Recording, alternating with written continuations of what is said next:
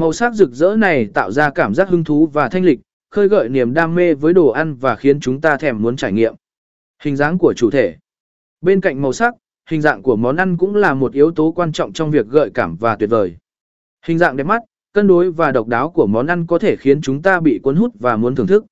Nhìn vào một tấm ảnh thể hiện một miếng bánh mềm mịn hay một tỉa hoa tươi đẹp từ thực phẩm, chúng ta có thể cảm nhận được sự mê hoặc và tinh tế của đồ ăn đó.